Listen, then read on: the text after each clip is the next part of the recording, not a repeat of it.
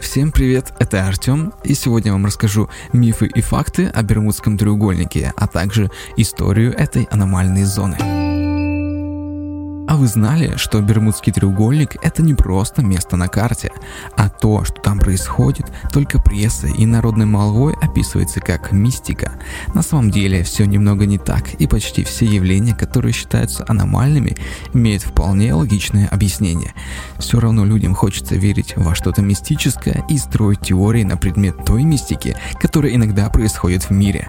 В итоге они пропускают мимо ушей все доводы ученых и сами строят теории о том, как кто-то пропал и появился на другом конце Земли. Вот такие они люди. Мы тоже любим обсудить разные варианты развития событий, поэтому давайте в целом поговорим о том, что происходит на этой загадочной территории. Бермудским треугольником принято называть район Саргасового моря. Согласно легендам, в нем происходит много аномальных явлений, включая пропажи кораблей и самолетов. Так как это треугольник, у него должны быть вершины. Ими являются точки, которые совпадают с местоположениями таких географических объектов, как Майами, Бермудские острова и Сан-Хуан, то есть Пуэрто-Рико. Площадь этой территории достаточно большая и составляет примерно 700 тысяч квадратных километров. Почти вся территория является океаном, а из-за того, что Бермудский треугольник находится именно в Атлантическом океане, многие притягивают к историям о нем Атлантиду. Самыми известными способами объяснить мистические события в Бермудском треугольнике являются инопланетяне и атланты, жители пропавшей Атлантиды.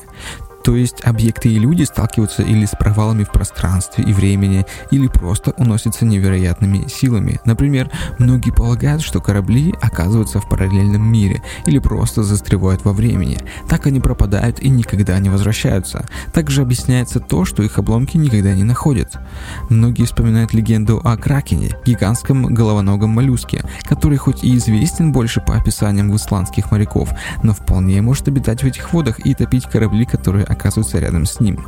Все это очень интересно обсуждать и фантазировать на эту тему, но современная наука, хоть и не до конца, разгадала тайны Бермудского треугольника, все же может рассказать, почему в нем происходят загадочные вещи без народного фольклора и страшилок о чудовищах. А заодно наука может рассказать, почему по статистике корабли в Бермудском треугольнике пропадают не чаще, чем в других частях океана.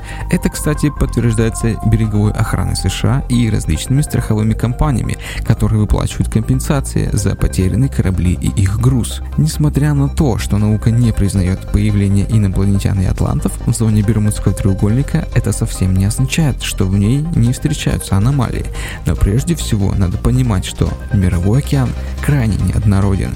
В нем есть как огромные территории, на которых глубина превышает несколько километров, так и мели. Бермудский треугольник как раз относится ко второй категории. Там очень много отмелей туннелей и рифов. Именно они могут быть причиной большого числа крушений, особенно в то время, когда у моряков еще не было эхолотов и спутниковых систем навигации.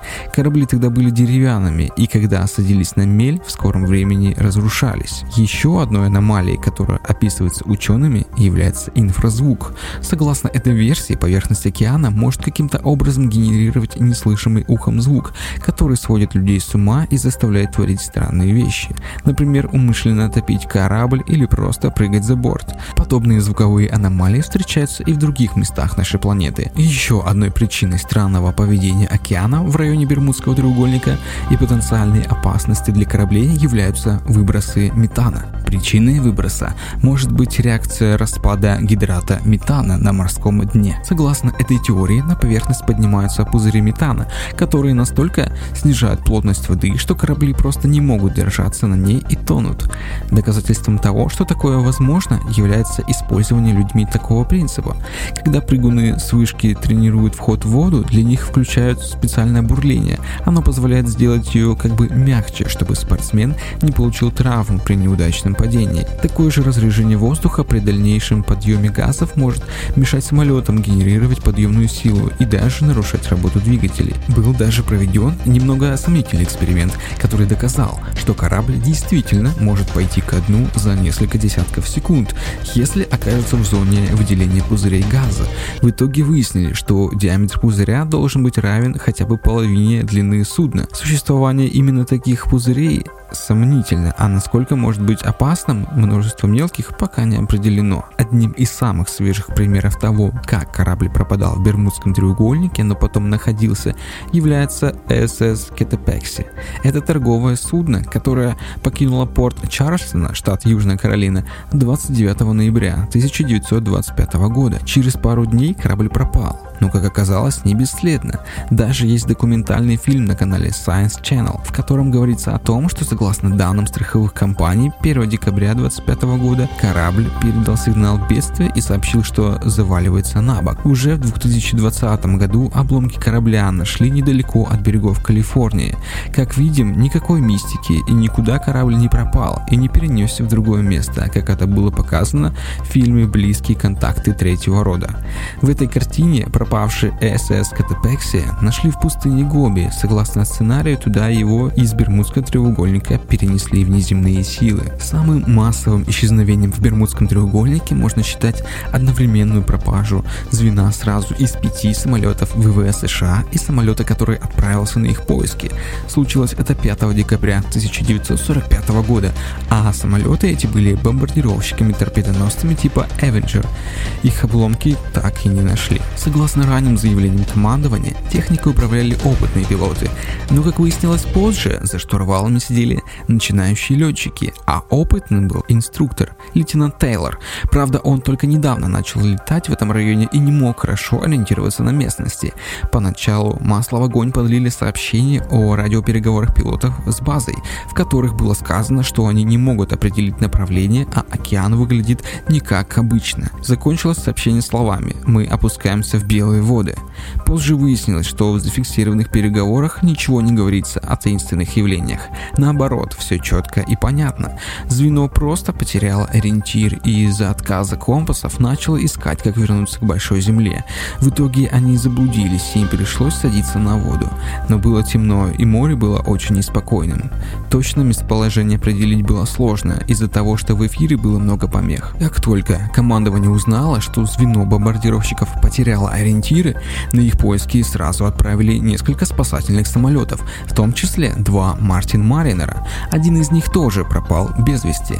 Дело в том, что из-за конструктивных особенностей в кабину самолетов этих моделей могли попадать испарения топлива из баков. В итоге это приводило к тому, что малейшая искра могла стать причиной пожара. Именно это является одной из версий крушения.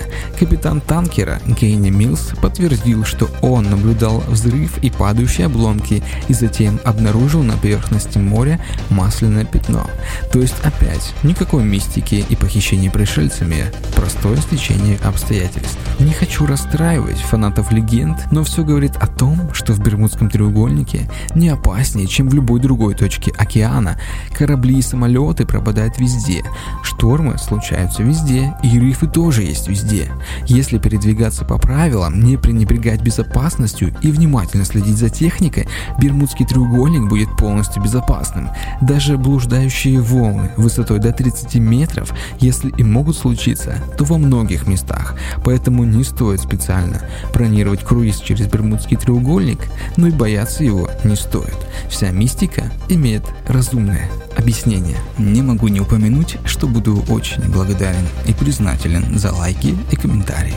Автор текста Артем Сучагин озвучил Артем Буторин на студии Грубый Гамонко. Всем спасибо, пока.